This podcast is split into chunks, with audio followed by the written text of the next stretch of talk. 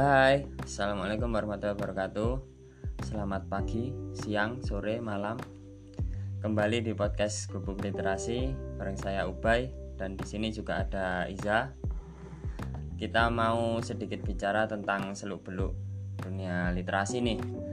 Menurut kami, ini menurut kami ya Di generasi yang kita ini usia masih di bawah 30 tahun nih Atau ya anggap aja generasi-generasi milenial lah eranya saat ini. Hai Mas, halo. Halo. Eh, jadi belakangan ini at least 10 sampai 15 tahun terakhir banyak didengungkan wacana-wacana dan campaign-campaign literasi tentang minat baca tulis, tentang buku-buku, taman baca masyarakat, komunitas gerakan literasi dan sebagainya. Ini bisa jadi sesuatu yang positif Mas menurut saya. Tapi sebelum ke sana kita harus tahu dulu apa itu literasi. Kalau di KBBI, literasi itu diartikan dalam tiga. Pertama, sebatas pada kemampuan menulis dan membaca. Kedua, pengetahuan atau keterampilan dalam bidang atau aktivitas tertentu. Dan ketiga, kemampuan individu dalam mengolah informasi dan pengetahuan untuk kecakapan hidup. Nah, itu menurut KBBI, Mas. Nah, kalau menurut Samen sendiri gimana, Mas?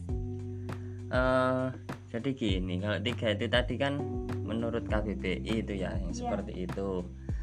Tapi kalau kita coba tarik dalam konteks hari ini, eh, di mana perkembangan dan kemajuan teknologi itu sangat pesat, gitu pesat ya. Juga Ya. dengan kondisi sosial budaya hari ini, pengertian literasi yang sebatas pada kemampuan baca tulis eh, itu kayaknya agak kurang relevan hari ini.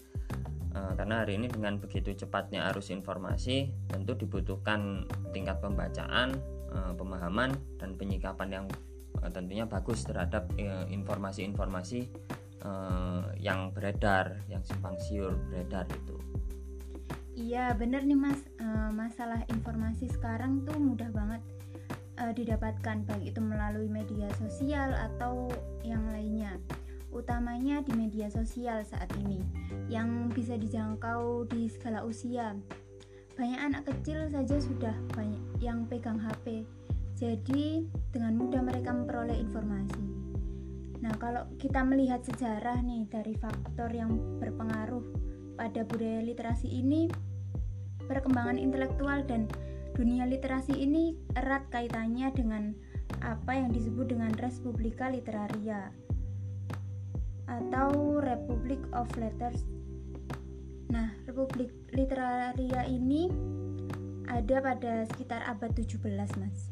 Nah, iya, benar itu. Eh, menurut Cambridge History of Science, eh, setidaknya pada masa itu setidaknya ada tiga hal yang yang kemudian berpengaruh pada perkembangan intelektual dan literasi itu sendiri.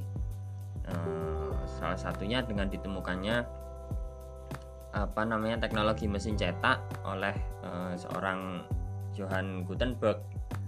Eh, penemuan mesin cetak itu berdampak langsung pada masifikasi produksi buku atau literatur-literatur. Jadi eh, produksi buku yang dulunya apa namanya menggunakan tenaga manusia atau yang kita sebut kopis. Jadi dia yang apa nulis naskah itu, membukukan itu eh, sehingga jumlah dan peredaran bukunya masih sangat terbatas karena eh, butuh waktu yang cukup lama. Nah, dengan ditemukannya mesin cetak ini, maka kapasitas produksi buku eh, menjadi lebih besar karena eh, lebih cepat dalam memproduksi buku. Oh iya mas, Eh, faktor yang lain mungkin bisa berasal dari adanya jaringan surat menyurat ya mas ya. Para intelektual saat itu yang masifkan pastinya. Nah mereka saling berkirim surat dan menyampaikan pesan, menyampaikan kegelisahan-kegelisahan terhadap suatu masalah. Eh, atau mungkin juga pemikiran-pemikiran mereka. Nah, dengan masifnya jaringan surat menyurat ini juga mempermudah tersebarnya pemikiran-pemikiran dan gagasan para intelektual. Selain itu, dengan adanya teknologi mesin cetak yang terkorelasi dengan jaringan surat menyurat yang masif, uh, kayaknya gagasan dan pemikiran pemikiran itu uh, masuk dalam buku dan lebih mudah tersebar gitu mas ya sehingga secara tidak langsung semakin membuka ruang-ruang intelektual di umum. Iya, nah uh, selain itu juga uh, ada satu faktor yang cukup berpengaruh gitu, faktor lain yang cukup berpengaruh dalam dunia intelektual dan literasi saat itu, yaitu dengan ditemukannya uh, kopi sebagai komoditas dan uh, adanya kafe atau coffee shop. Nah, eh, adanya kopi dan coffee shop ini eh, kemudian digunakan sebagai ruang-ruang diskusi eh, para apa namanya kaum intelektual untuk membicarakan hal-hal bidang-bidang atau diskursus-diskursus eh, yang itu tidak mereka temukan dalam bangku-bangku pendidikan formal. Jadi apa namanya orang-orang kalau ngopi itu orang kalau ngopi itu nggak nggak cuman sekedar ngopi tapi juga diskusi-diskusi tentang kegelisahan-kegelisahan mereka gagasan-gagasan mereka pemikiran uh, tentang kondisi sosial budaya filsafat ekonomi bahkan uh, politik atau diskursus-diskursus lainnya yang nggak mereka temukan dalam pendidikan formal. Karena kalau di pendidikan formal kan uh, tersistem dan kaku gitu. Apa-apa yang diajarkan dan dibahas di bangku pendidikan formal itu sudah ditetapkan uh, untuk diajarkan. Jadi sifatnya uh, saklek atau apa ya kaku baku baku. Nah iya mas, tapi uh, gerakan literasi ini menurut pendapat saya bukan hanya semata masifkan tradisi keilmuan atau bukan sekedar agar kita berwawasan luas atau menjadi expert gitu ya.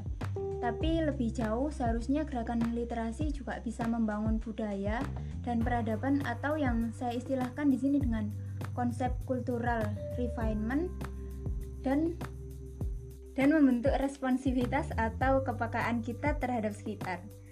Nah, semakin literat maka kita juga punya tanggung jawab secara moral gitu kalau dalam peribahasa lama mungkin padi itu semakin berisi semakin merunduk nah selain itu budaya literasi harus mampu memunculkan tradisi akademis berupa riset sehingga uh, ia ini bisa menyikapi kesimpangan kes, kesimpang siuran informasi secara objektif.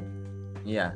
Uh, menarik ya tentang tentang ini. Uh, sebab uh, kalau nggak salah Tom Nichols dalam The Death of Expertise itu juga menyorot uh, kesimpang siuran informasi hari ini hari ini belakangan ini ya.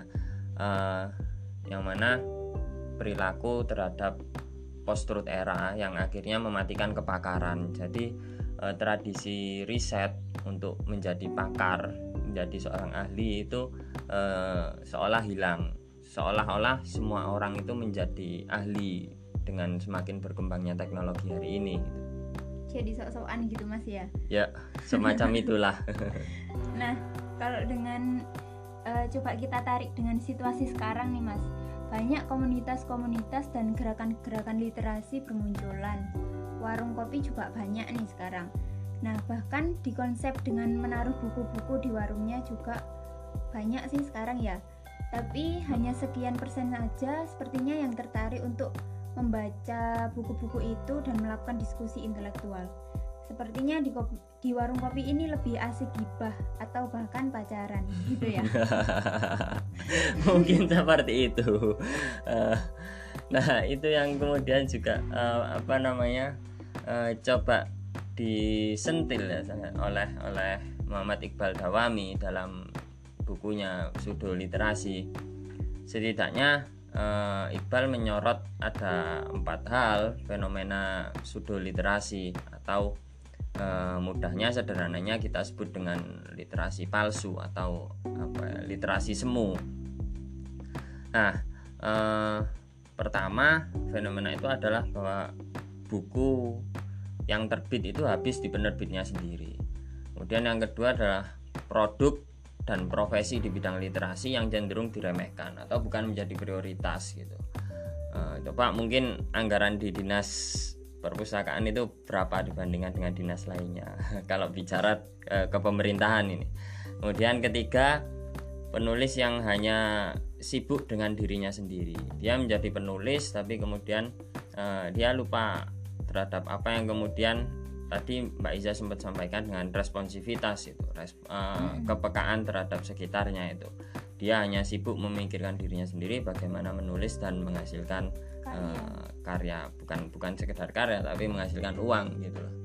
Jadi mungkin mungkin mindset atau prioritasnya uh, orientasinya adalah uh, uang gitu bukan untuk uh, sebagai karya intelektual untuk bergerak gitu kemudian yang keempat uh, yang menurut saya juga menjadi apa yang paling apa, yang paling penting dan paling menjadi cambukan bagi para pegiat literasi yakni uh, para pegiat literasi yang dia illiterasi.